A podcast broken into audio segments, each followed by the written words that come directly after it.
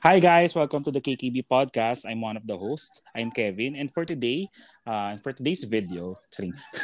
and for today's episode, eh ano tayo? Kompleto kami after two yes! or three episodes. Yes! Welcome me back. guys, hindi totoo ang chismis na ano, na nag-disband na kami. Hindi kami one direction. so ayun, ayun narinig niyo yung boses nilang dalawa. We're finally complete again and um uh, anything, uh, ano ba? Uh, hello, K- hello, Kevin. Hello, Byron. So, how are how are the two of you guys doing? Ever since the quote and unquote break. okay, sige. Ako naman. Ay, sige, go Byron. Ikaw pala muna. Ako, December is, I mean, just like um, everyone else, sobrang busy niya socially. And sobrang busy din sa work. Yung, like yung first two weeks ng December sa work, like sobrang hectic. But yeah, gearing towards ano naman kasi ang holiday. So, super busy sa work okay naman socially. Nakainis ang dami ko nang na-meet, di ko pa kayo na-meet this year. So sana naman. Ulit-ulit natin yan ah. yun. So sana mag-meet tayong tatlo this year. Um, tapos sa mga listeners, hello. Ayun, medyo echoey or medyo maraming background yung noise ko like all sorts kasi holiday ang daming tao sa bahay. Tapos ang gulo-gulo dito sa amin. So, pasensya na po. Ayun. How about Ayun. you, Caves? Sige, ano, uh, feeling ko simula nung November ata ako, ano, hindi nakaka-join. well, uh, marami rin, ano eh, marami rin kasi nangyari. So, una, mm-hmm. tawag ito, ayun, very busy din kasi dun sa, ano, tawag ito, dun sa ACADS, tsaka sa, ano, dun sa work. Unfortunately, hindi ko kinayang habulin na makapag, ano, proposal defense um, this semester. So, ayan, eh, magre-residency ako. Parang i-extend lang naman siya. Ganon nung ano din kasi, nung first and second weeks of November, um, masama na yung pakiramdam namin dito sa amin, sa household. Feeling mm-hmm. ko, may, may kutob ako na COVID yun nakuha namin kasi ang bilis namin nagkahawaan kasi yun. Medyo alalay lang kami sa lahat ng activities namin. Tas, um, later, nung later part ng ano, nung, uh, tawag nito, nung month, uh, so, medyo unfortunate ayun. Kasi si ate yung parang kasama namin dito sa bahay since I was young since nag-aral lang magsulat. Uh, nawala na kasi siya. Ayun. Oh. so, parang medyo ano medyo tough yung ano yung November for me. Tapos nung December uh, usual ano December work stuff na jump pack kasi sa amin yung sa nature kasi ng business namin ay nung company pala nung nung business na nung company uh, pag December kasi nag ano kami uh, parang since laboratory yun, 'di ba? So may acceptance ng ano ng mga samples for analysis. 'Di ba? Certain analysis take several days para ma-read. So kumbaga ba, mm-hmm parang dahil may ano, may binibilang kang araw, nag-early cut off kami pag December to make time para matapos lahat ng isa-submit sa amin for the year for this calendar year. So parang yung usual naming one month na ano na tanggap ng samples, nagiging two weeks lang yun. Halos naging parang 1.5 weeks nga lang eh, yung neto. So, lahat ng nilalakad namin for a month, kinompress doon. So, mm-hmm. pumasok kami Sundays, pumasok na rin kami ng holidays kasi parang ang napag-agrihan is i-offset na lang yun. So, itong last week, halos, parang, ah, wala na, parang isang araw na lang kami may pasok.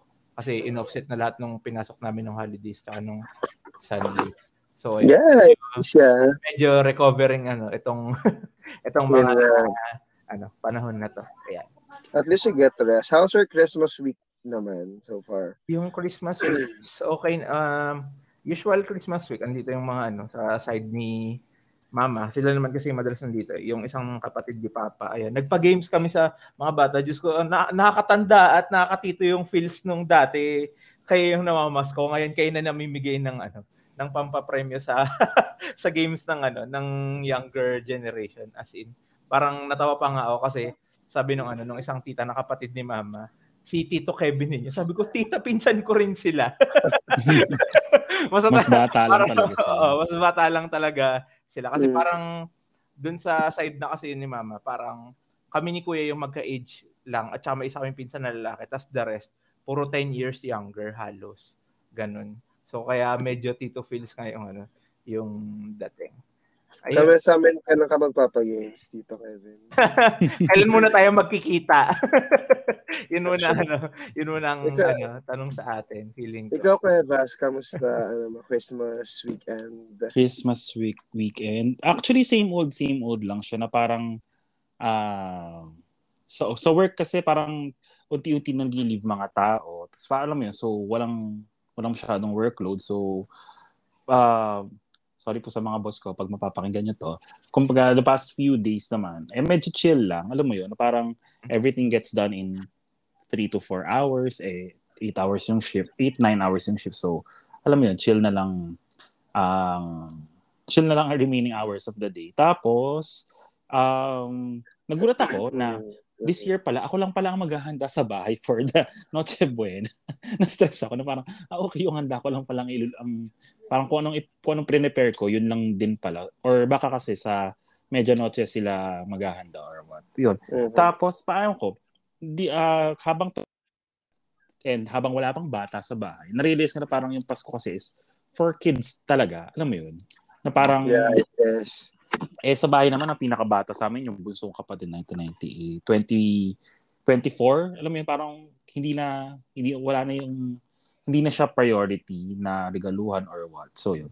Hopefully magkaroon ng baby sa pamilya sa pamilya so alam para ma-reinvigorate reinvigorate, rejuvenate, revitalize yung spirit ng Christmas. Nakakainis. well, I hope no next year okay ang spirit sa'yo. But yeah, yeah. mukhang fun naman kasi nakapagluto ka naman ng handa mo.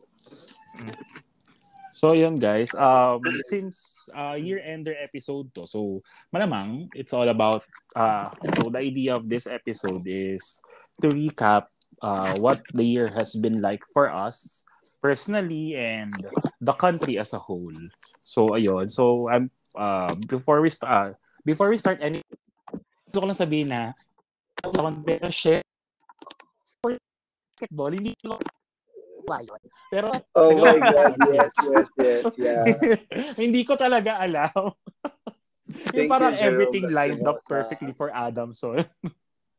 Exactly. hindi pong ano, ang weird kasi na-injure siya nung he, when he, uh, to be honest, when he went down with the injury, sabi ko, hindi, tanggap ko na. At least, lumaban naman, ganyan, ganyan. And then, parang, oh, yun, nga, eh. yun yung nagkaroon ng yun yung nagkaroon ng two-week break for the FIBA something something. FIBA, Tapos naka-recover yeah. siya just in time. So parang isip ko, parang, tapos parang doon nagsimula yung three-game winning streak, streak di ba? Sabi ko, Lord, ano ba? Bibigyan mo ba sa Adamson talaga? To parang, uh, I mean, you know, uh, I mean, you guys know me na parang sobrang love ko ang Adamson sports. Pero ang sinasabi ko talaga, guys, we, had no, we have no business being in the Final Four. Pero bakit nandito tayo? Hindi exactly. pa manggugulo lang tayo dito eh. uh, pero ang saya kasi parang ilang years din yun? Three? Uh, two, three, yeah, three. Tama, ah, nga, two seasons lang siya. Two seasons Uh-huh. Uh, yung last season coach France, yung last season ni Jeric, and then itong season 84 where where we got so close fifth fifth spot. Pero yun parang inisip ko, oh my god, at least 'di ba, we can they can build on that. Pero wala talaga tayong business being in the final four eh. Pero ba't nandun exactly. tayo? Actually, yeah. Uh, parang alam mo yun. Actually, mm-hmm. go, go, Nung injured siya, sabi ko na parang, ay, wala na nga to. Tapos nag three-game winning streak. Tapos natalo tayo sa Lasal, di ba? Natalo tayo sa Lasal, mm-hmm. yung nag-three points yung isang person doon. Tapos, si ay, Austria. Ay, wala na. Oo. Parang, ay, wala na to. Sabi ko gano'n. Parang, kasi yun yung make or break game. Eh. Kasi pag natalo tayo, pag nanalo tayo doon, parang make chance, slight chance pa. Oo. Pero pag nanalo tayo, ay pag natalo tayo, wala na. Tapos parang, wala sa atin yung ano eh. Pag nanalo tayo doon, kontrolado natin yung outcome. Pero pag yeah. natalo, ibang teams ang magde-decide for us. Parang ganun. Just like yung last, yung last elimination day, di ba? Parang yung last two games, super crucial niya. Tapos, yun, alam, alam, alam ko naman hindi natin matalo yung Ateneo. So, parang, Uh-oh. okay, sige. Pero malay mo, di ba? yun super fun naman. Pero heartbreaking nung, ano, heartbreaking nung Final Four playoff. Yung, uh, yung sa Lasal? Ateneo, oo. Ay, Ateneo. Kasi parang, ay, yung Final Four na. Oo. So parang ano kasi, sobrang tambak. Tapos mm-hmm. same day noon, speaking of sports, same day noon, Adamson at Tineo din sa ano, sa Oo, sa V-League Super League, naman. Super League, oo, oo, Parang sobrang tambak din yun. Parang ano nangyayari. Bad day, But, bad bad uh, day, bad day for Adamson Sports in general. And good day for for Ateneo. But yeah, buti lang nasa labas sa kanon. And yeah, but, yun nga, to, to our point, we're so happy, thankful, and, you know, kilig kasi naka-Final Four again. So, sana next year. Sana next year. Pero, uh, not sure if may balita na kayo or if nababasa nyo, pero merong uh, KBL offer si Jerome. Uh, para uh, sa inyo dalawa, should he or should he not accept the offer? Opinion nyo lang dalawa. Ang nababasa ko, ang nababasa ko, hindi ko na to opinion, pero nababasa ko kasi na ano, si Jerome, nagsishine siya kapag siya yung superstar. Pero kapag yung team na nagbabank on team play talaga, hindi siya masyadong nagsashine doon. And KBL, di ba? Medyo ganun yung team plays nila. Parang no one is superstar, everyone will, will contribute. Parang hindi ata ganun si Jerome. So, mm-hmm. for him, sana wag na siyang pumunta. Tapos for Adamson, sana wag na. So, but but as a fan of the, of the sports and Adamson sports and teams in general, sana wag, diba? Sana wag. Actually, how, how ano about you, KB? Ah, uh, ang ang sa akin lang kasi din ano tawag dito, uh, kung ano, kung yung doon may iwan sa ano, sa Adamson ha mismo. Feeling ko lang kasi kita mo nung ano, kita mo nung nawala siya, 'di ba? Ano, ang daming ang daming ano, mas maraming nag-step up. Sila yung ano eh, sila yung nagbigay nung ano, sila yung nagbigay nung uh, crucial wins nung ano nung yeah. si, ano, si Jerome wala lang feeling ko kung sakali man na ano na yun nga mag-decide si Jerome na mag-KBL feeling ko okay lang din. I just don't know kung uh, tawag dito kung gaano kalayo yung maabot next season. Pero wala lang parang ang promising kasi talaga nung ano eh nung career niya. Uh, uh, yung career niya well maliban doon yung doon sa Adamson basketball na side kasi yung, yung lahat ng nag-step up. Oo, oh, grabe. Lalo yung ano, lalo yung laro ni AP Manlapas dun sa AP Manlapas. Oh, yes. Sobrang ano tayo, kumbaga may term ako dun, sobrang deprived tayo ng AP Manlapas games kasi nga parang madalas injured Injury. si Kuya. Parang, madalas, madalas siyang injured din kasi. Parang, pero pag naglalaro, gago, san, san, parang ba't sa atin to? exactly. Ay, yun, yun nga eh. Kaya, ah, tawag dito. Kaya parang sa akin, ah, parang feeling ko okay ano, lang. Kung, oh, okay lang kung sakali. At saka inisip ko din kasi, 'di ba parang marami ring clamor na grabe yung praises kay Jerome Lastimosa. Bakit wala siya sa Gilas? So, baka mamaya exactly. kung ano kung ataw ah, ito kung mag-improve man lalo yung game niya dun sa KBL pa, kung para sa Gilas din talaga siya mag-shine pala, 'di ba? Why not? So, so ayun lang naman. Parang sa akin okay either either way doon. Parang Yeah. Ano din eh, madalas ang alam niyo madalas din kasi napapansin ko pag sa UAAP, parang wala akong nakitang naging player na nag ano, nag yung parang naging sobrang dominant or sobrang highly recognizable niya for more than a season. Parang madalas ang galing mo nitong season na to, yung susunod hindi na. Maliban na lang ah, yeah. foreign players ha.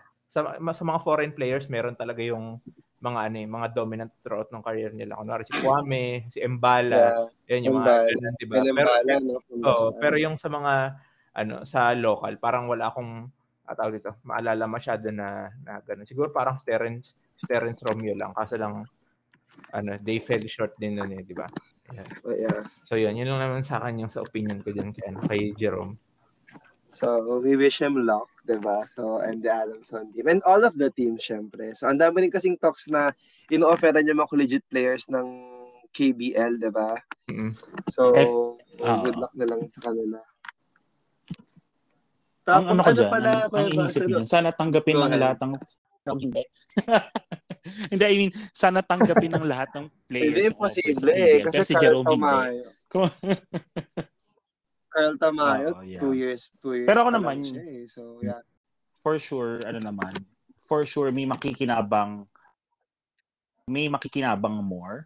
Kumbaga pag uh, kumbaga if he decides to to forgo, for sure uh, makakatulong sa kanya yung financially and the guys yun nga sabi ni KB who stepped up uh, will continue on that momentum. Pero pag kumbaga where Adam Jerome wants to go, Adamson goes. Parang ganoon. Pero masaya yes. uh, hindi, hindi naman hindi, hindi siya yung ito yung parang hindi of his injury. Parang uh, ito yung ito yung naging epekto nung nang-injure siya. Parang nawalan sila ng choice kundi to find people to contribute. Alam mo yon So parang yeah, look yes. uh, or, or to contribute na, uh, kumbaga looking back, oh, kung okay na sa akin na hindi na hindi na mag-final, na hindi na bumalik si Jerome kasi nakapag-final four na tayo. Kumbaga ako kasi, yun lang yung gusto ko lagi for the team. Nakapag-final four.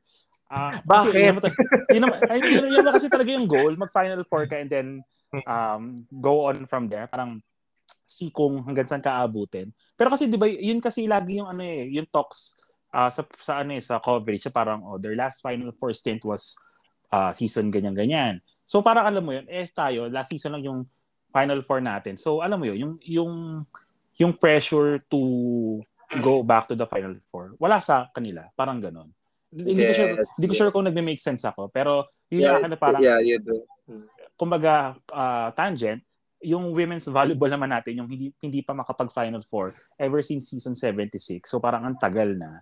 And then, ayun nga, parang ako personally, masaya ako kasi parang sa dalawang preseason tournaments, nakadalawang medal tayo, isang silver, isang bronze. And then Louis Romero, the best setter. Best setter dun sa dalawa. So I hope they back yes. on that. Parang ang dami pa nilang ano yan, dami pa nilang um, parts sa game nila na dapat i-improve. Pero, you know, oh. pero kita mo nang nandun, parang kita mo na na may potential. I mean, hello, natalo nila ang Lasal, Ateneo, UST. Eh, almost lahat every, na natin, lahat, na, oh. except yeah. NU. Kasi never naman sila nagtapat na NU. So, yeah. who, who knows, di ba? Malay mo, this coming UAEP. So, Ay, yan, yan. Tsaka promising din si Jerry. So, Actually, ang nakakatuwa sa kanya kasi uh, si uh, kasi 'di ba simula si, season 76 ako uh, naging start nag-start manood ng volleyball and season 76 siya pumasok ng UP. Sa tagal niya sa UP, hindi siya nagsasalita ng sobrang tagal. Pero sa Adamson, sa Adamson super coaching siya. siya. No? Kaya nga eh. Diba? Parang, Mega coaching siya. Ang, eh. ang, ang saya. Parang may may ano siya may parang alam niyo yung alam niyo yung on switch ng player. So parang mm-hmm. uh, kung, kung ibang well let's admit it kung mm-hmm. fans ng ibang players yon kumbaga nasigawan sila sa timeout for sure alam mo yun, mga baby bro, for sure aatakay na si Coach Jerry. Pero uh-huh. since uh, yung mga fans naman ng Adamson, eh, chill lang naman. Alam mo yun? Basta yun. Yeah. Hopefully, uh, things get better. I, hopefully naman, makapag-final. So, yun. Sobrang so, sada yung last season. Eh. Anyway. So yun. Uh, yun. Going back to our topic, yun, sabi namin, this will be a recap of the year. Um, do you guys want to tell uh, how the year went by for you on a personal level?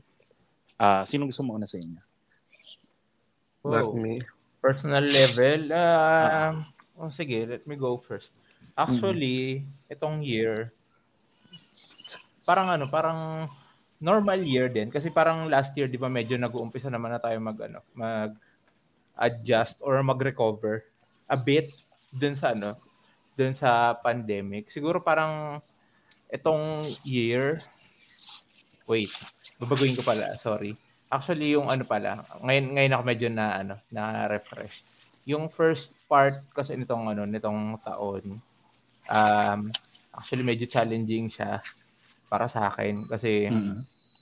'di ba nung ano nung uh, 'di ba parang December naging kami ni Kim yung mm-hmm. ngayon 'di ba so parang 'di ba nung mga first months ng taon yun yung na hospital siya kailangan niya ng mm. blood transfusion and everything. Parang ano, yun yung nare-recall ko na ano, na pinaka ano, pinaka-stressful na ano, na parte nitong ano, nitong year. Pero happy naman ako na ano na over it. Pero yung siguro yung hindi ko makakalimutan talagang moment doon yung ano, yung times na naghahanap kami ng ano, ng dugo. I don't know I don't know kung ano kung nabanggit ko na to before dun sa podcast pero I swear guys, parang laging sinasabi yon di ba, kapag may mga talks sa Red Cross and everything ganyan, yung about dun sa dugo.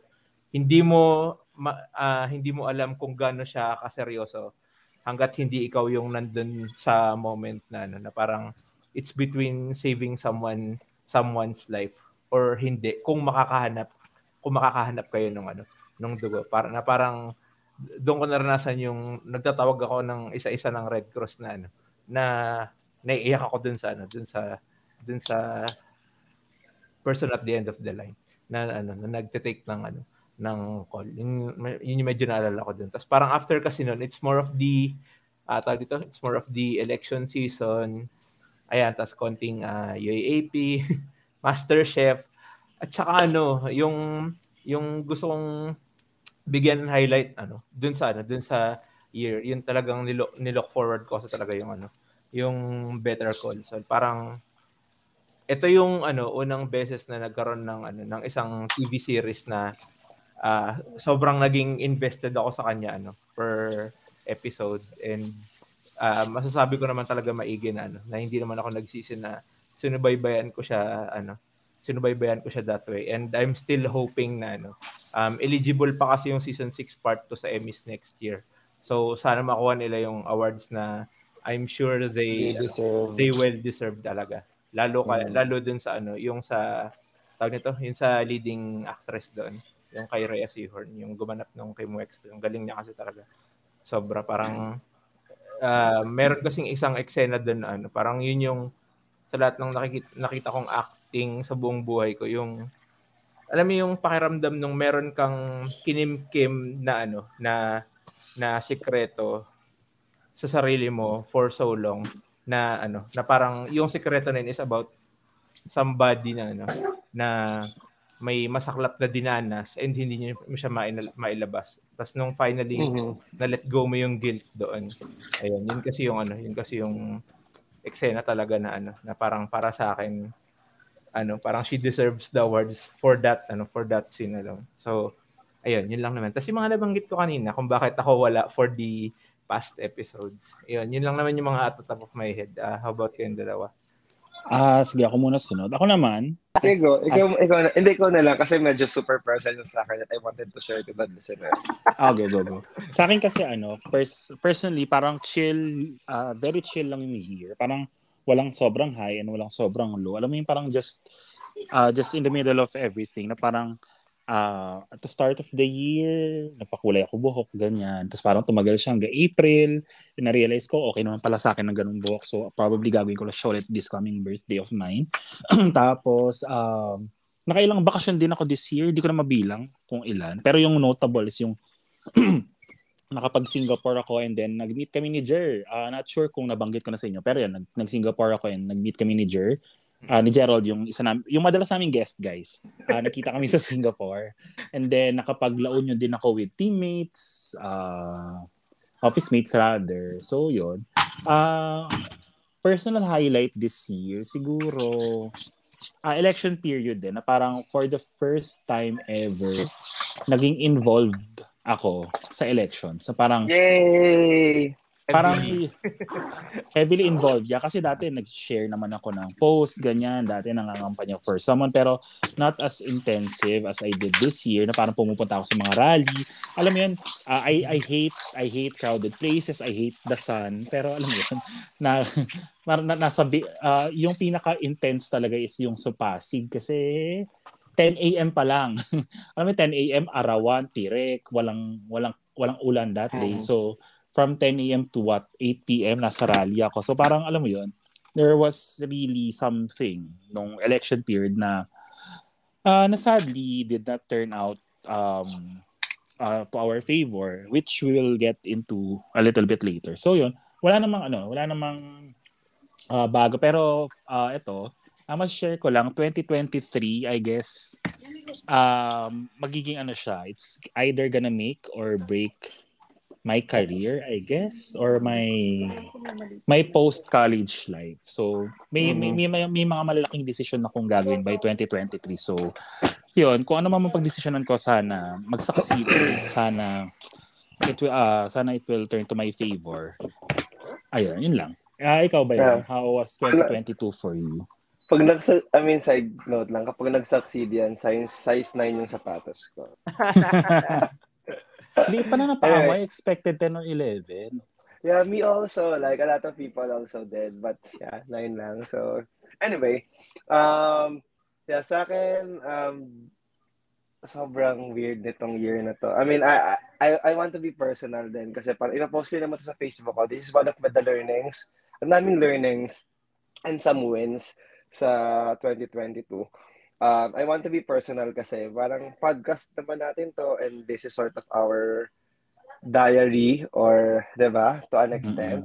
Mm-hmm. So I wanted to do that. So, super time din itong episode kasi may nag-trend sa Instagram na parang, uh, what are your top six highlights, ganon. Oo. And nakalista na ko ako. Uh, meron na akong ano, meron na akong ipopost, but not for tonight, but but probably tomorrow. Anyway, early part of the year, January, nag-rejoin ako sa company ko. So, it's a professional managed service firm. So, nag-rejoin ako after leaving last October. And sinabi ko nga sa post ko, that's one of the best decisions that, if not the best, that I made this year. Kasi parang doon ko talaga nakita na ito talaga yung passion and calling ko. Like, I'm good at it. I like what I do. I'm getting paid well. Parang nag-intersect lahat ng yon. So parang it's not everyone and it's not everyday makikita mo yon. And it's not, hindi naman lahat ng tao nakita yon. So I guess I am lucky on that part. It's parang I love my teammates. They are all camping. So, oh, yun pala. So parang di ba, parang malaking, ang, ang laking parang factor niya. Kasi talagang super active din sila sa election. Yung isa kong teammate, hindi hindi siya nagpa-register, ay hindi siya registered voter for like 15, 16 years. Tapos ngayon lang siya nagpa-register just to vote for Lenny.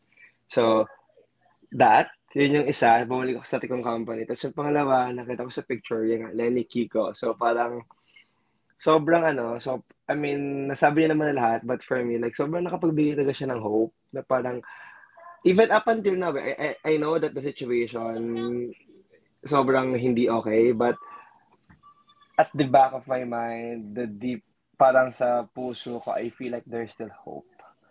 So we'll talk about that later, more of that later. Tapos yung next highlight ko is yung, yeah, I mean, super, super, super dami naming travel ng family ko this year. So kami, I guess, as a family, nag-revenge travel. Tapos ako rin. So as you know, last August 2020, I was on a month-long leave. So naka-travel ako sa ibang countries within the Philippines for a month. So Ayun. So, saya. So, it is, so, yun yung, tra- yun yung travel na gusto kong gawin on my 30th birthday, but since pandemic, so, na-delay siya ng one year. So, naging 31st birthday. But yeah, but not bad. Ayun, tapos, nakafocus din ako sa, sa fitness. Pinag-usapan nga natin kanina, di ba, si Chet, yung one of our guests. Nag-guest natin siya dito, di ba? Ah, yung Halloween. Sa mga, yeah, isa sa mga nag-guest natin si Chet, parang medyo nag, uh, ano yung circle namin ngayon kasi I mean, nag-meet circle namin, social circle, kasi parang into fitness na rin siya. So, ibang mga nakasama niya ron, nakasama ko na rin, or kasama ko na. So, yeah, tapos yung last naman is about love life. So, parang early this year, medyo super naging makalat kasi parang naging involved ako sa This is, ito personal to. But yeah, I guess gusto ko siyang i-share kasi sobrang, sobrang daming learnings. So, naging involved ako sa, ano, person na in a relationship. So, yeah, even you, you didn't know, diba? So, yun. So, parang, yeah, that person, parang nag-express nag interest. Tapos, parang friends ko sila pareho. Parang, ako naman, parang, I should know better. Pero, parang, in-entertain ko pa rin. Parang ganun. So, parang, I know that I'm at fault. So, parang, naggalit sa akin iba naming friends or yung mga friends namin. So, yun. So, isa yun sa mga sad part ng 2020. Siyempre, parang, sayang, di ba? Parang nasira yung friendship because of that. Tapos, yeah. Um, kasi naging okay kami for a time, pero we decided na parang, ah, hindi siya nag-work. Parang, una, ang pangit ng start. Though the foundation is there, parang same kami, parang, pero kami, we love volleyball, we love sports, and other things. We love drinking. So, ayun, but yeah, nag-end siya, and yun. Pero we decided na maging friends kasi parang friends naman kami even before pa. So parang super dami lang learning na parang Siyempre, pinaka na obvious kapag alam mo ng mali, parang hindi siya matatakpan ng isa pang mali or kahit ng isa pang anything. kapag mali na siya, don't push for it. I guess that's that.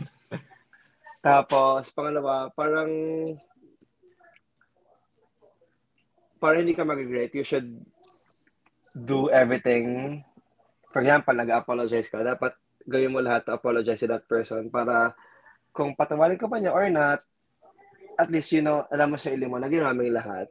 That's the second thing that I have learned. Tapos, yung isa, isa pa sa mga naging highlights ng year ko na natutunan ko talaga is ano, parang, di ba, galing ako sa long-term relationship. Parang through dating this guy, parang na kilala ko yung sarili ko na parang, ah, ito pala yung gusto ko. Ito pala yung sa akin. And yung what works for me. I guess yung point ko is kapag may na-negotiable ka or kapag may gusto ka, don't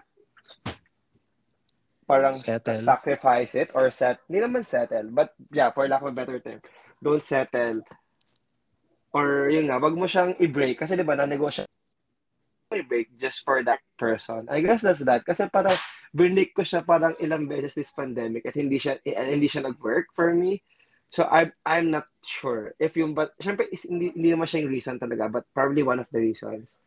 So yun lang tapos ano um Yeah, I mean, it's okay to, di ba, sa, sa mga nagde-date, it's okay na mag-date. Dating is called dating for a reason. Kaya nga siya dating kasi parang you are trying to get to know each other, trying to learn from that person, getting to know that person, and getting to know yourself. Tapos kapag hindi siya nag, kapag di siya nag-bloom or nag-progress, parang don't, I guess, don't push for it. Parang life is telling you something. I guess in the, this year, parang life or God is, or are telling you something if they are, then listen to it. Alam ko parang sometimes it might hurt, sometimes gusto mong ipilit yung sa'yo, but kapag tinanggap mo lang yung gusto ng life and ni God, parang sobrang bubuka talaga yung parang life light bulb or parang ah moment parang ganun parang gagaan talaga siya I guess that's my point so parang yun nga God, trust God's perfect timing I mean for me, yeah. Kasi malaki God. So parang, yeah, for me yan yun. So parang there's timing for everything and you, you just have to trust. I know that parang trusting or parang accepting what is is hard, but sometimes it's hard for a reason because it's telling you something. Kaya kasi kaya siya mahirap kasi pinipilit mo yung hindi.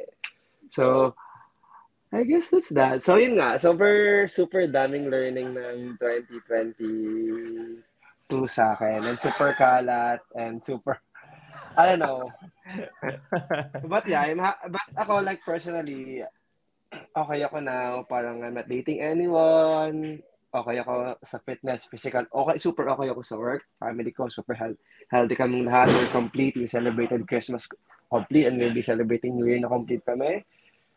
So, parang those things. Tapos magpa-renovate kami ng bahay and all. So, something to focus my energy at.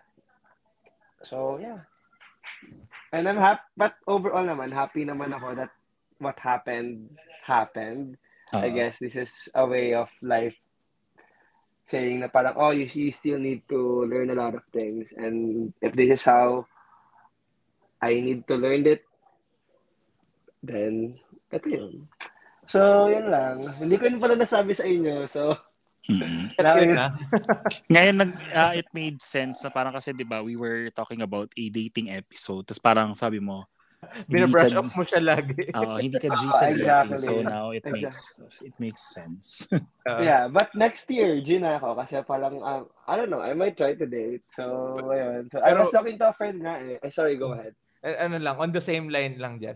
Actually feeling ko it's not good kasi may ano ka pa, parang may emotional um, toll pa siya sa'yo. Pero feeling ko after, alam mo yun, may yung mga ganyan kasi parang may uh, parang may time lang na hindi mo pa siya kayang um, i-discuss. Pero kapag nandun ka na sa point na kaya mo na siyang ano, i-communicate at medyo magaan na siya. Feeling ko ano, maganda siya dun. para dun yeah, sa para dun sa dating yeah. episode. Yan, yan super lang good point. Yeah, super good point. Actually now, parang super gaan na. Wala na talaga sa akin. Parang hmm I, I'm I'm happy it happened. I'm sad it happened. But, you know, super gaano siya sa akin. Parang life goes on, accept what is. Ayun, parang focus lang on the things that makes you happy. So parang ganun, ganun siya sa akin. But yes, kilala niyo naman ako, kayong dalawa. Parang super vocal naman ako when it comes to dating, that was and all. Tapos, alam ko sinasabutan ng lahat ng tao, ng mga kilala natin, parang, ah, si Baran, madali makapag-date yan, ganyan. So parang, mahilig makapag-date yan. So parang, dating episode, tsaka ako, parang, di ba, nagmamatch sila. But, yun, kaya ko siya binabrush off. That's one of the reasons. So, yeah, Hindi pa siya perfect year, diba? timing. Oh. Yeah. So, Gian, abangan mo ang aming dating. Pero yun nga, alam mo, mas lalo kong nag-look forward doon. Dahil dyan. And then, may, may mga points ka lang din kasi na ano, eh, na parang, atawag ah, ito, um, na parang naranasan ko din, parang na parang been there Pero feeling ko dun sa dating episode na lang natin siya ano, i-explore further kung ano, sakali. Mas excited tuloy ako. Okay, sige.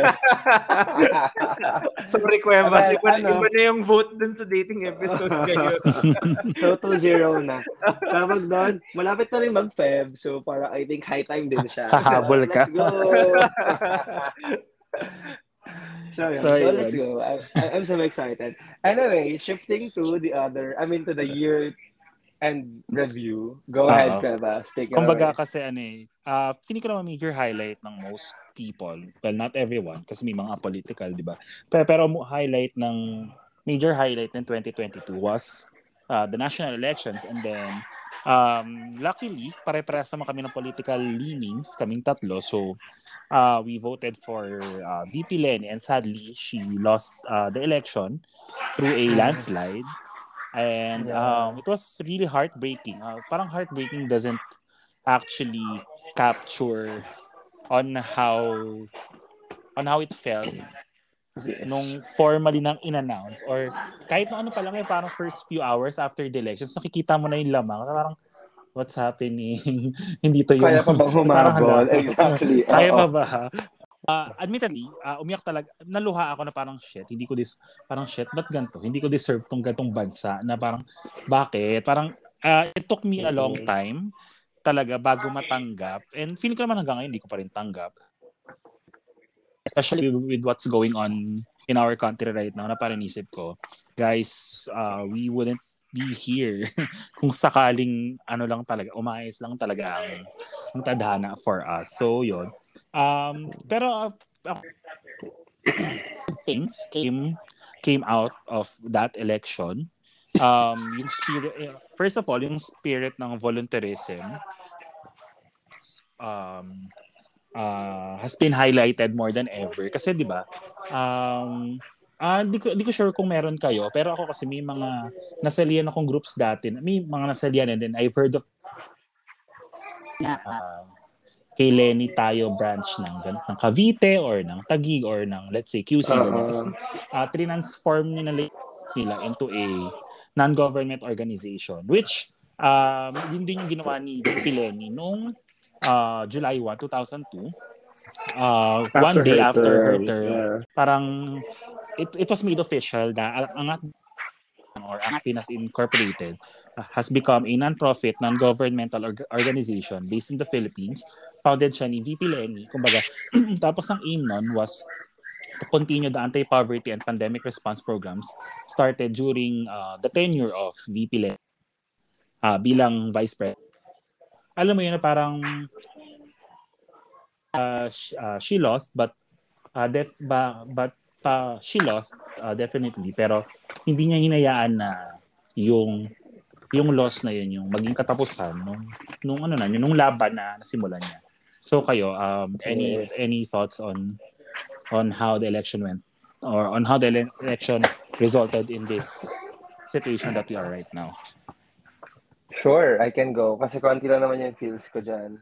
I mean, yeah, marami, but where do I start? Ayun, I mean, going, ano muna, yung parang going to the into the election day. So parang yun nga, so nag-feel mo talaga na parang there's hope. Parang minsan nasa rally ka, di ba? Like all of us, we have attended rallies na mga meeting the advance eh. Parang makita mo talaga yung tao, ang dami, volunteerism, nandun, tapos ma- maiyak ka talaga kasi parang nafe-feel mo siya almost physically na parang wow, these people, parang talagang damang-dama mo yung love for the country, hope for the country, and, and, and ilalaban talaga, and ilalaban nila. So parang gano'n, it's almost physical that you can touch it. Parang, hindi ko lang kung na-feel yun, but ako, that's what I felt. Tapos, ayun, into the election day naman, so parang syempre, na, umaga, nandun pa hope natin, parang kami, ah, kami as a family, anim kaming voter dito, voters dito. Magpa kami pumila para may makahelp kami kung pwede mag right after the election like diba magre-report ka ng mga ano ng mga um, incidents and all. So parang we wanted to do that. Tapos parang nung gabi na parang yun nga just like what Cuevas felt parang after a few hours ng elect ng results parang kaya pa ba and all. Tapos parang talaga dun hindi ako umiyak sa harap ng mom ko pero parang first time ko umiyak dun parang oh my god as in uyak talaga ako. I have my brother, tapos I have my mom. So parang, oh my God. Pero, doon ko rin nakita na yung mga mom talaga, just like yun, sobrang tatag nila. Parang sabi ng mama ko, parang sabi nila, ang sabi niya, naalala ko yon parang sabi niya na parang, ganun talaga, mahalaga, lumaban tayo, parang sige, ilabas niyo yan. Parang sabi niya ganun. So parang, wow, parang hindi, yung mom ko hindi siya super expressive, but yeah, sinasabi niya sa amin yun. I know that it took a lot from her. So parang ganun sana yung kind of care and love na mafe-feel din natin. Hmm. If Lenny had won the election, I guess, parang kasi ganun yung paano mag-care yung mom. So, moms, ayun. Tapos parang after, parang a few days after, parang ano pa eh, may feel, may feeling pa na parang, ah, baka may nangyaring something wrong. Parang uh-huh. Parang lumaban tayo. Parang ganun, na-feel mo pa na lumalawan. Pero parang as days go by, parang pawala ng pawala yung pag-asa. Pero now, kasi sabi ko nga sa inyo kayo, di ba, nung nagkakamustahan, or parang when was that? Kasi sabi ko na parang, ngayon, parang meron ako personally, may, may, may small hope pa rin naman sa akin. Parang despite of the inflation, despite of what's happening, despite of Maharlika mm. funds, yeah, parang may hope pa rin. Parang probably, ito nga yung point ko kanina, probably God is teaching us something, us as a nation, na parang, for you to, for you to experience the best, you should experience this first. So... Eh, parang ayoko na pala. ayun. So, par, I mean, I know, sabi nga, sabi nga ni Lenny, parang, sabi nga ni Lenny, di ba? At tinayo ata, tapos sabi niya, parang alam ko, parang mahirap tignan kung may liwanag pa, ganon. Pero pa, patuloy lang tayong tumindig. So, parang, every time I remember that, parang it gives me hope. And every time, parang, every time I remember uh, a story naman, lagi naman may hardship eh, di ba? Parang, baka nandun pa lang tayo as a nation. I guess that's where I am. Pero, niyak pa rin ako every time. Parang, nung Ben and Ben concert I attended, di ba? Tapos parang, Ben and Ben fans, I think, are mostly campings because they are, di ba? Tapos parang, nung pinlay yung Sabel and there's this one more song, parang after that, Lenny, Lenny, talagang nag-cheer talaga sila. And parang na, na-feel ko na parang, ah, because of this, kaya, kaya pala may hope pa rin sa akin. Kasi parang na-feel ko na hindi lang ako may hope. I, I felt like also the others. Mm-hmm. We just really have to be reminded, I guess. So alam ko may sabihin ka later about that, uh-huh. um, Kuya Vash, yung, but mamaya na ako mag-comment about it. Ah, sige. Yeah, that's where I am. How about you, KB? Ikaw naman, KB. Ah, uh, paano ba? Ewan ko, parang simula kasi nung, ano, nung, nung araw din na yun, parang, ano mo yun, parang everyday in disbelief ako. Kasi bakit, y- yun nga, y- yung malaking tanong kasi nun, yung malaking tanong kasi sa akin nun, di ba? Parang nung past elections, every time na may bagong presidente, ramdam mo na yung um, yung circle nung people who voted for that president na may celebration. Oo. 'Di ba 'di ba parang kung ano man kung hindi ka kung hindi mo man siya binoto, makikita mo siya or maramdaman mo siya dun sa mga bumoto para doon. Mm-hmm. Ang malaking pinatataka ko ngayon, bakit ito wala? I mean, Oo. meron akong mga kilala na meron akong mga kilala na nag-vote kay ano kay BBM pero Ba't ganun? Parang, I know, uh, kasi nung, nung 2016, ako naman, atawag, atawag nito, bumoto talaga ako kay Digong din noon. So, naramdaman ko yun. Pero yun nga, nung nag-progress talaga yung term niya, parang, eh, parang, uh, I admit, wrong mistake, eme, everything. Uh, parang, ano naman, parang doon, ko nakita, doon ko nakita yung unti-unti kung ano yung mga pre-promise nung una na ay shit, hindi naman nga pala to realistic. Bakit ba ako naniwala doon? Yung mga ganun, alam mo yun, parang doon nag siya unti-unti. Pero nung nanalo siya, alam mo yun, ano yung tawag nito, ramdam mo yung supporters niya na ano, na parang, ayun nga, may, talaga, may hope. Y- yun kasi talaga eh, di ba mm-hmm. every time naman na may ano, na may bagong president supposedly, mm-hmm. there's there should be hope. Mm-hmm. Sa, kung hindi man sa inyo, siguro dun sa circle ng mga nag-vote, sa kanya, 'di ba? Ito talaga wala. 'Yun yung una kong pinagtataka. Tapos parang ang ano lang, ang parang nag ang hindi lang siguro nagbago um yung time na 'yon ay uh, simula noon yung mga ano, yung mga kakaibang page doon sa social media na parang yun pa rin yung pinag-uusapan nila. Parang yun pa rin yung ano, yung pinagpipiestahan nilang mga bagay-bagay or yung mga kumampi kay VP Lenin ng election. Parang bakit yun pa rin? Parang Oo. 'di ba nan, na- ano, may bagong presidency na supposedly tinitingnan niyo sana dapat kung ano yung ginagawa nung binoto ninyo, 'di ba? Suportahan ninyo. Parang ito yung ito kasi yung pinakaayaw kong naririnig ko doon sa doon sa mga alam kong bumoto kay BBM na parang sinasabi nila na ah may mga narinig akong ganito eh. Hindi mo naman hindi mo naman personal na kilala yung mga tao na yun eh. Bakit bakit mo kailangang magkaroon ng pake para sa kanila? Well, kasi para sa akin, ang ang take ko naman doon, parang hindi naman kasi ako bumoboto para lang sa akin. I mean, bumoboto din ako para doon sa mga taong alam mo yun, nakikita kong nag struggle sa buhay, mga nasa paligid ko. Parang um, alam ko na yung vote na ibibigay ko, hopefully kapag nag-translate, is something na, ah, tawag nito, parang in a way, makakatulong sa kanila. Alam mo yun, parang it's not only for you, for everybody supposedly. Ewan ko. Pero yun nga, hanggang, hanggang ngayon, ganoon pa rin ano, ito pa rin yung iniisip ko from time to time. Lalo kapag ano, lalo kapag may mga nakakapang-init na Na comments. na balita or na Yeah. comments, parang ah, tawag ito, minsan parang sinasabi ko na sa sarili ko, ah, seryoso ka bang hindi mo nakikita kung ano yung nangyayari? nangyayari? Minsan, Mm. minsan parang sinasabi ko nga eh, hindi naman sa pagbabrag, pero al- alam mo yun, na parang alam mong in- mas okay yung current na sitwasyon mo kaysa sa tao na yan. Pero bakit ganun yung, ano, bakit tingin niya yung nangyayari ngayon okay lang? I don't know. Exactly, Meron, yeah. meron, meron pa yung mga nagsasabi na, tawag ito, na ganito. Ah, ano ba yun? Yung konting tiis na lang, ganyan. yung Ah. ibang bansa din naman nag struggle ano bang gusto mong gawin? So, so wala siyang gagawin. Oo. So, wala siyang gagawin. Exactly. So, so sinong may gagawin? An- parang anong Yeah. anong point na ano? Anong point na nag-lead ka ng country kung wala ka rin? Ng country, exactly.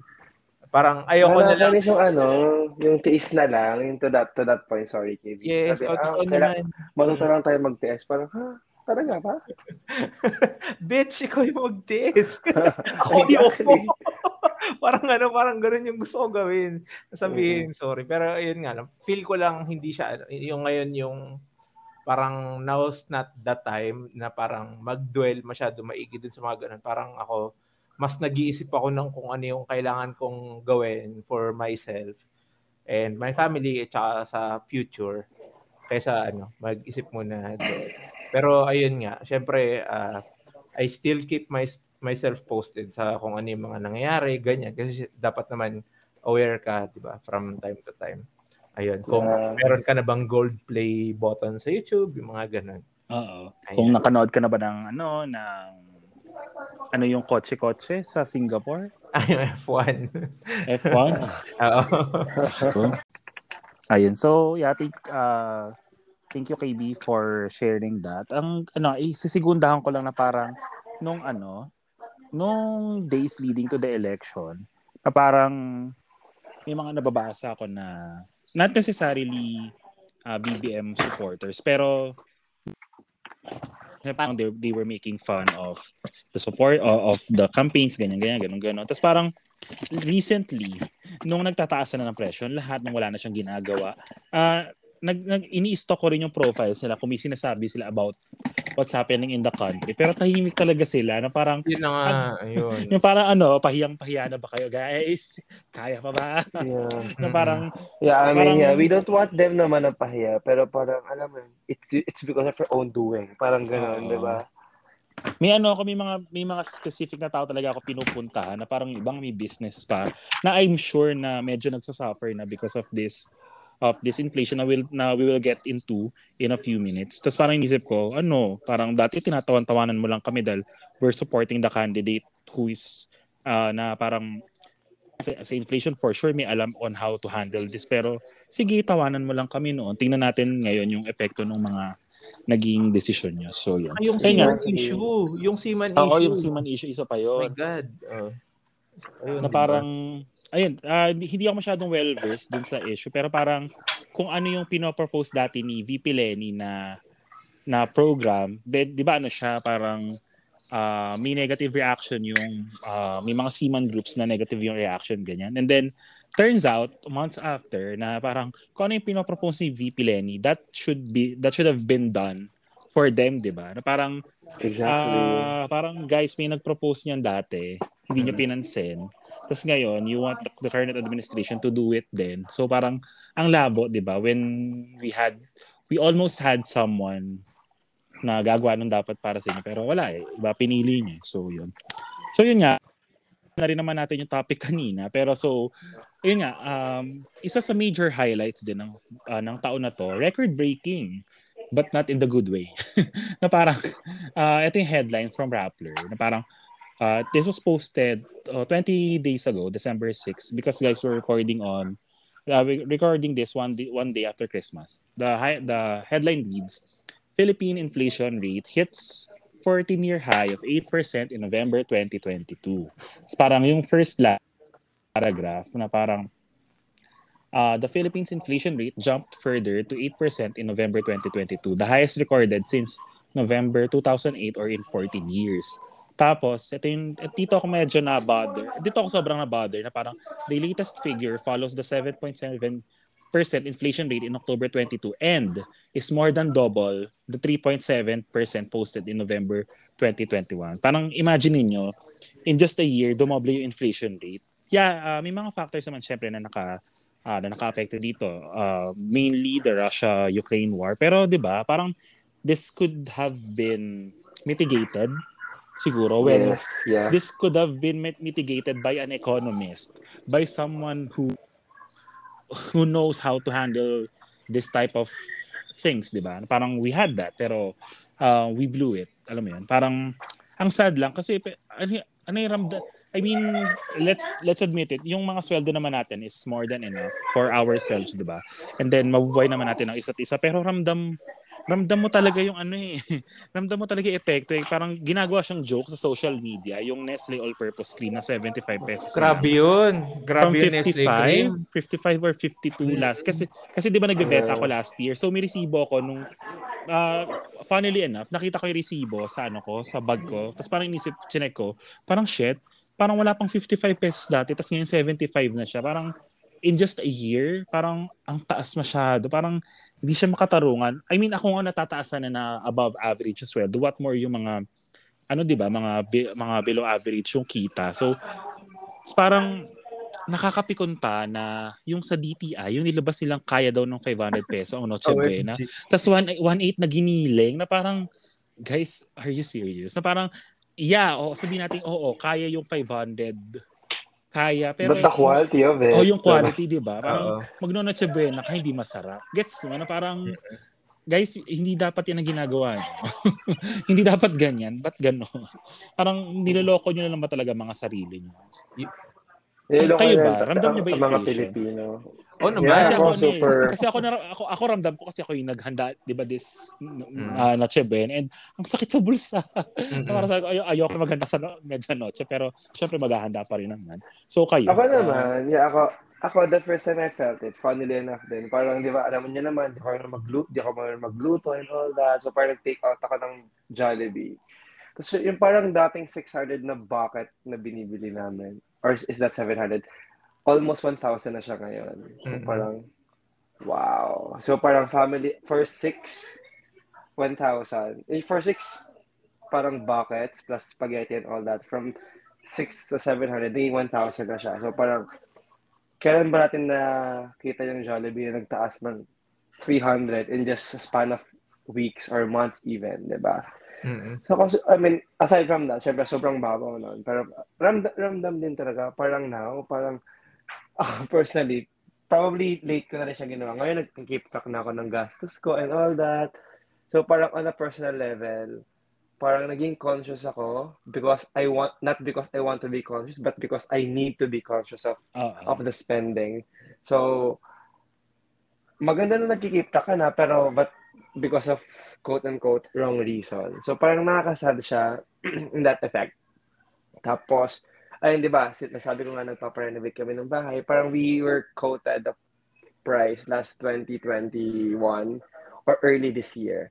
Tapos nung through na kami, parang nagmahal siya ng parang 500,000, parang gano'n, just because of the material. So parang, ay, so parang, ano ba yan? Bakit naman gano'n? I mean, I, I can't even think of the solution. Siyempre, yung parang winimish natin, oh, sana natin si BP, BP Lenny. Pero parang wala na, nangyari na eh. But I don't know kung ano yung way forward natin with this kind of government, with this kind of leaders, with this with with the kind of the uh, officials that were appointed.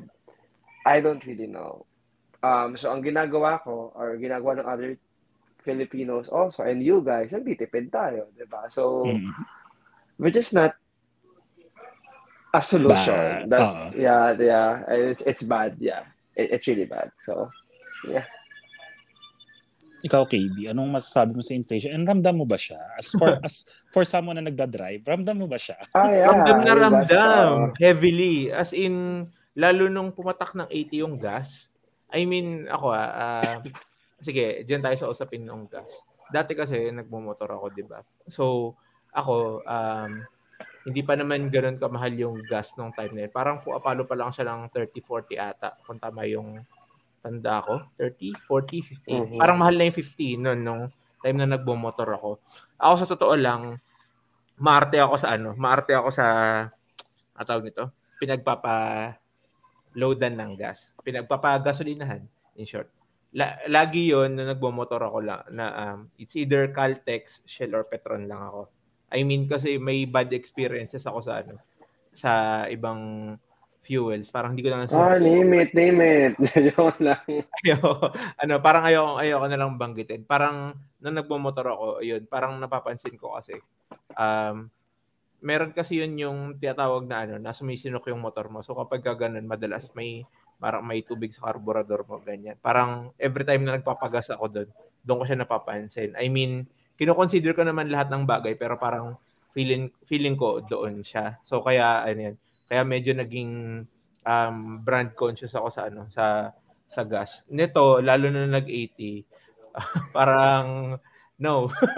doon tayo ano, doon tayo muna sa Sa mura. mura, as in, parang ano nga eh, dito nga sa lugar namin sa Cavite, parang um, mura na yung gas eh compared dun sa ibang lugar dun sa ano, dun sa Metro Manila. Tapos medyo masakit pa rin siya. So, ayun. Ngayon naman, medyo umokay-okay naman siya. Pero it's still not okay. Um, sana, ano, sana bumaba pa rin siya. Ayun. Sa bilihin, alam mo, ito, ito din eh. Dati, ako medyo matipid ako. Medyo matipid naman akong tao kasi talaga. Parang, um, pag ako nagstay ano, sa office dati, yung 100, maayos na yung lunch ko nun hanggang merienda. I, I mean, matinong ano, matinong katawag dito, parang yung usual na isang kanin sa ulam, tapos typical na snack, kasya na yun. Ngayon hindi ko alam. parang ano, parang um, yung 200 minsan uh, tawag dito na short pa siya sa ano sa sa mahal ng bilihin.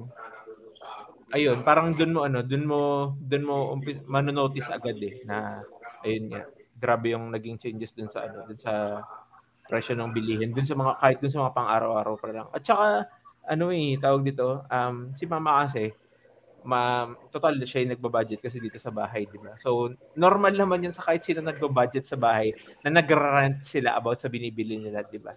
Mm.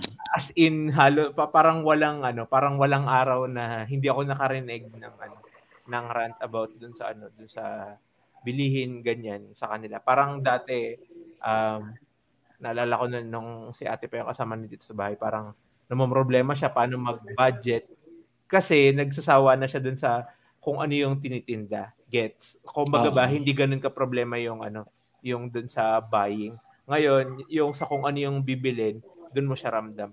Saka ano nga eh, tawag dito, pansinin niyo yung mga mga sa, sa ibang sinaserve ngayon pag sa mga karinderya lang. Wala ka masyado makikita ang gulay. Oo. As in, halos puro karne yung ano, puro karne yung um, nakaserve. Yung mga pampalasa, kung pwede na tanggalin yung sibuyas, yung mga ganun, tinatanggal na, na nil- nila. As in, nakakalungkot sobra yung sitwasyon dyan. Ah, yung kanina, going back lang dun sa, dun sa point ng inflation, sa akin naman kasi, though, ayun nga, meron ng mga nagsasabi na wala naman magagawa si ganto ek ek dun sa inflation rate. O sige, ang sa akin na lang ganto.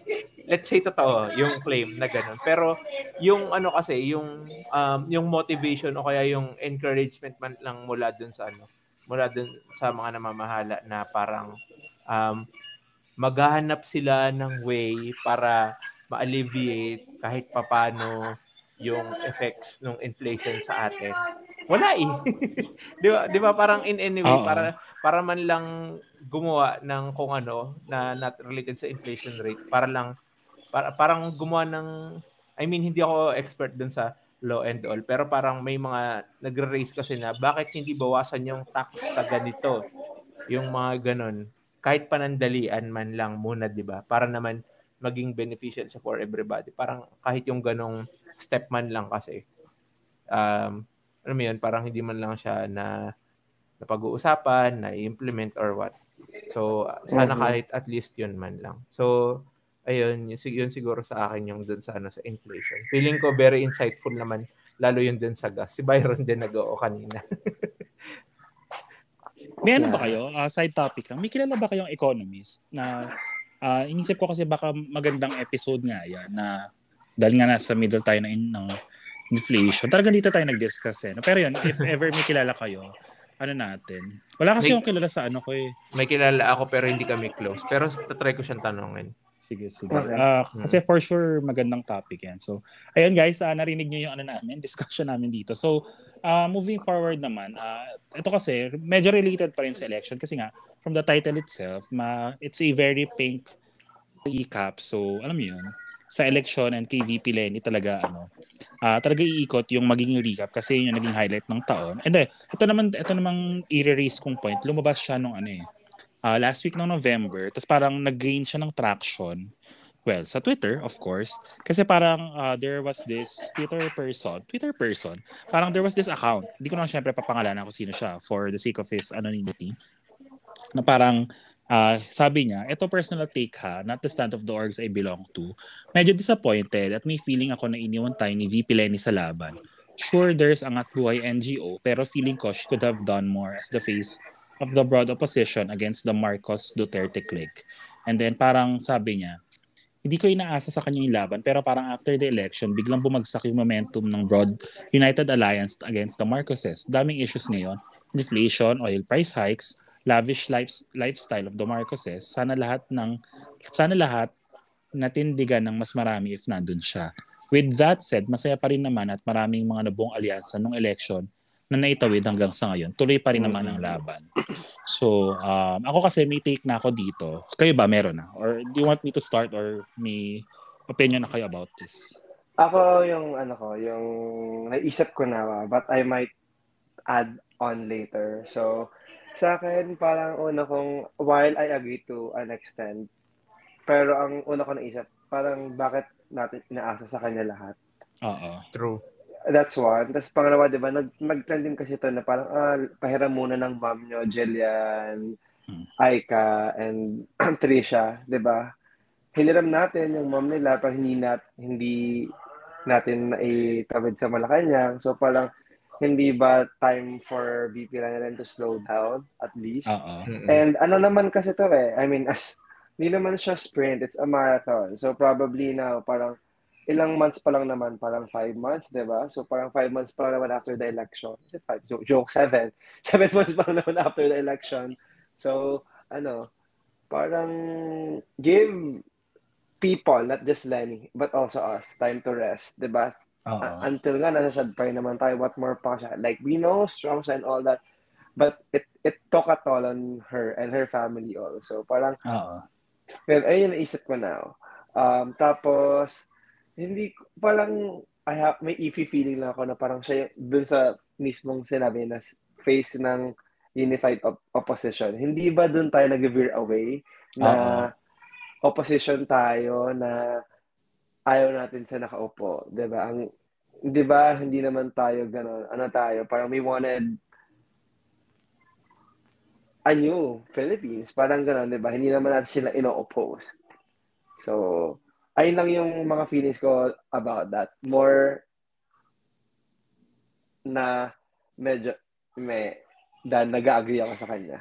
mm So, yun. Sige ako naman. Thank you for that. Ako naman, I completely disagree sa, sa opinion na iniwan tayo. Kasi parang, let's face it, si VP Lenny, tao siya, and she has, uh, she can only take so much, like, so much defeat, so much uh, emotions, ganyan, na parang, yun nga, sa, going back to your point, tayo nga, naging malungkot nung natalo siya. What more siya, na siya yung naging face of the opposition well, face of the face of the election na parang kung tayo matagal bago makamove on, what more pa siya? Parang hindi naman never uh, oh yeah, never ko sa mga interviews niya parang never ko siyang nakitaan na ng panghihina ng loob. Alam mo parang she she stayed strong until it was time for her to sut to subtly let go for a while. Gets na parang mm-hmm.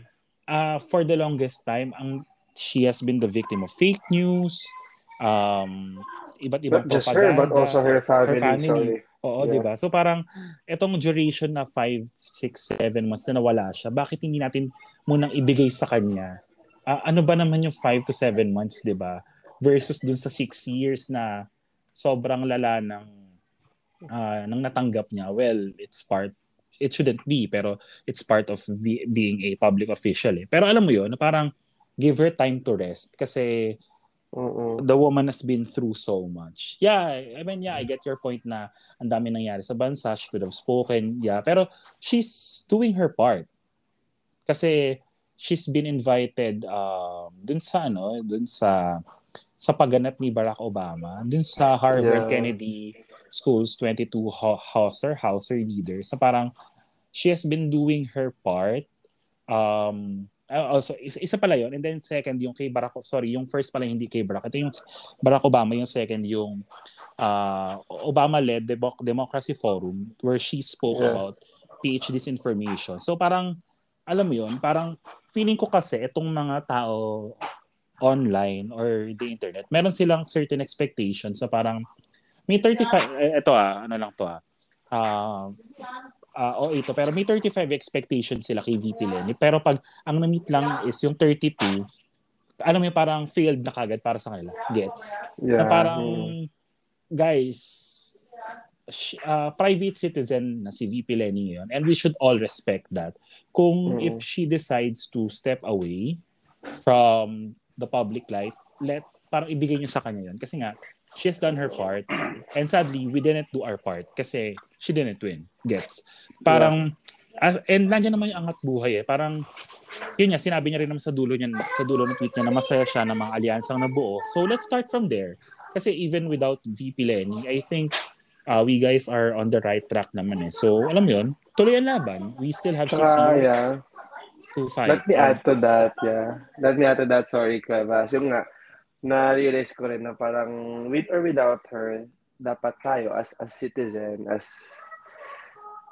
as someone who really wants change, we should do something that with, with or without her, di ba? Parang mm-hmm. we should instead of examining her or other people, we should examine ourselves. Parang, did I stop nga ba? Just like what that tweet is saying? Or no, di ba? Parang ikaw ba, nasan ka? Anong ginagawa mo? Baka nagpapahinga ka din naman, which is fine. So, yun. So, yun. Yun lang yung point ko. So, ikaw, KB, um, anything uh, you'd like to share about VP Lenny quote and quote abandoning us? Para sa akin, hindi. Ayun nga, parang I totally agree with everything you both said naman. Uh, yung ano lang, yung gusto ko lang din at tawag dito, banggitin doon. Ayun nga, uh, nabanggit ko sa kanina, parang I feel like itong time na to is not really a good time to dwell into the, those topics muna. I mean, parang um, yung power na ano na meron tayo was during nung election day. So after nun, wala na, di ba? Parang kung ano man yung naging result doon, I mean, i-respect natin yun. But, yun nga, parang as citizens, hindi man ibig sabihin na ano, um, ni-respect mo kung ano yung outcome. Alam mo yun, na hindi ka na vigilant dun sa mga nangyayari sa paligid. Yung, uh, yun nga, sa atin as citizens, dapat yun yung gawin natin. Yung sa parte nung kay VP Lenny siguro, ayun nga. Mm, yun nga eh. Uh, parang ano na lang din siya eh, di ba? Citizen kagaya natin. Parang let her live her life muna for now. I mean, hindi naman din natin alam kung ano yung uh, mga next steps niya or kung ano yung plan niya for politics not unless malapit na ulit yung time ng elections surely uh-huh. 'di ba so parang yun nga for now let's be vigilant citizens pag may tamang ginagawa yung government parang ataw ang tawag nito um, kung ano man yung praise yeah. na dapat natin bigay sa kanila give them credit where it's due pero yes. if they're if they're not doing something good uh, I I think nabanggit 'yon kanina kung ano man yung hindi hindi good na 'yon na niluluto ngayon parang let's criticize them for that. Ayun yun lang naman.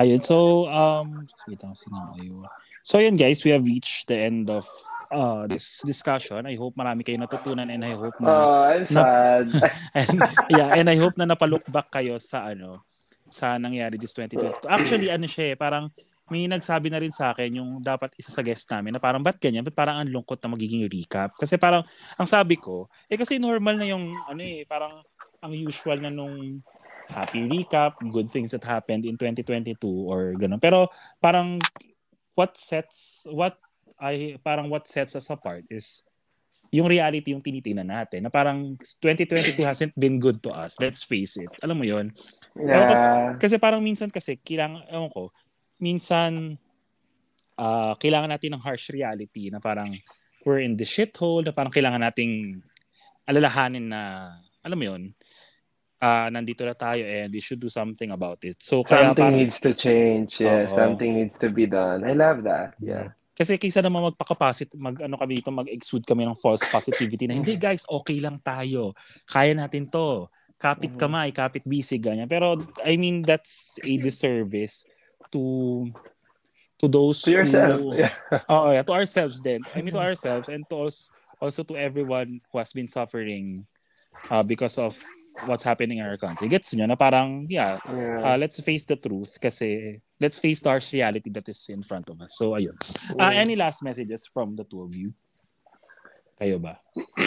ako, sa ako na muna. Ayun nga, like on a personal note, yun, um, I hope that what we have learned this year, um, ma carry on natin siya or uh, ma-carry, ma-carry natin siya next year and yun, the promise that we promise, the promises that we promise ourselves this year, sana, if di natupad, matupad siya next year.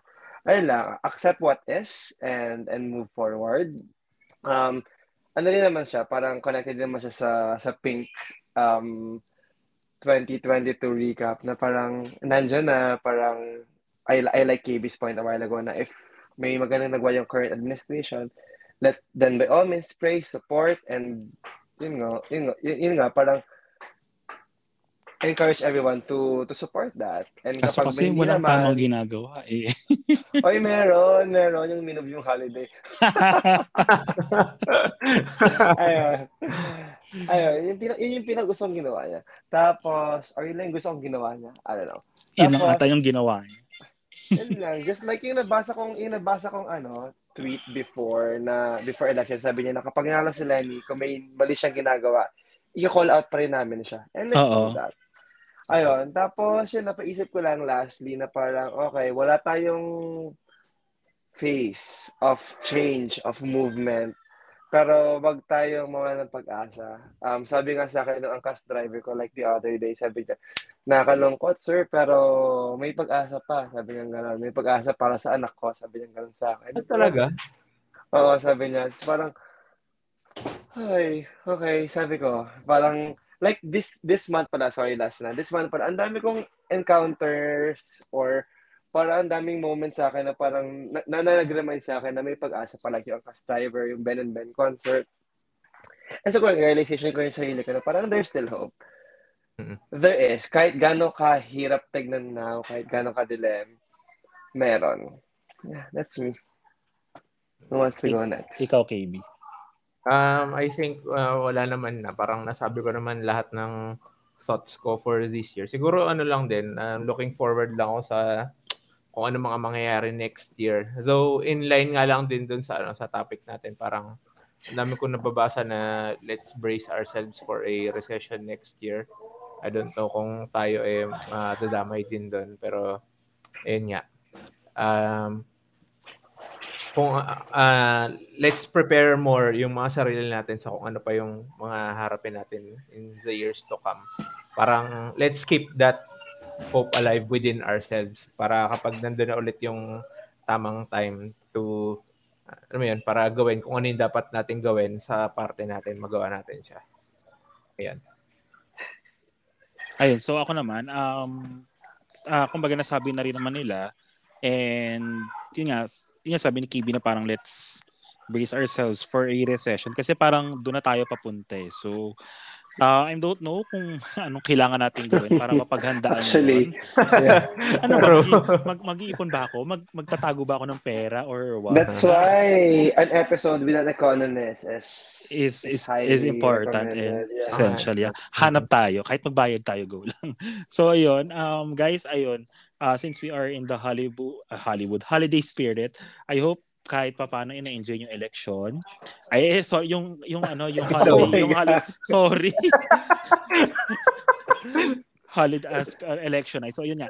Going back sorry. Sana na-enjoy niyo yung holidays kasi parang we have three days and then meron din tayong four day long weekend. So I hope uh, makapag-rest tayo para 2023 ma masalubong natin with a very hopeful spirit. Though hindi ko alam paano natin gagawin yon.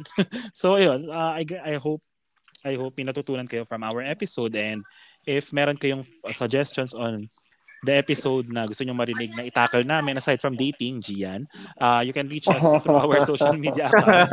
It's, it's pala ko si Gian. Oo, Gian, oo, pagbibigyan ka na namin. I- ihabol namin bago mag, ano, bago mag, Valentine's. Valentine's, sige. Promise yan. Promise, promise. sige, sige, sige. Sige guys, ano pala, mag, sige, magde-dating up ako for that purpose. Joke lang. Ako na nga, sige na nga ako rin. Joke lang. So yun, it's uh you can reach us it's the KKB podcast all throughout all through uh in all our social media platforms. You can also send us an email um sa podcast at gmail.com and also sa Spotify you can follow us so that you can get notified whenever we release a new episode. So yun lang. Uh, I hope guys you have a Merry Christmas. You had a Merry Christmas and you ha- you will have a wonderful new year ahead of you. Bye guys. Bye-bye. Happy holidays. Holidays.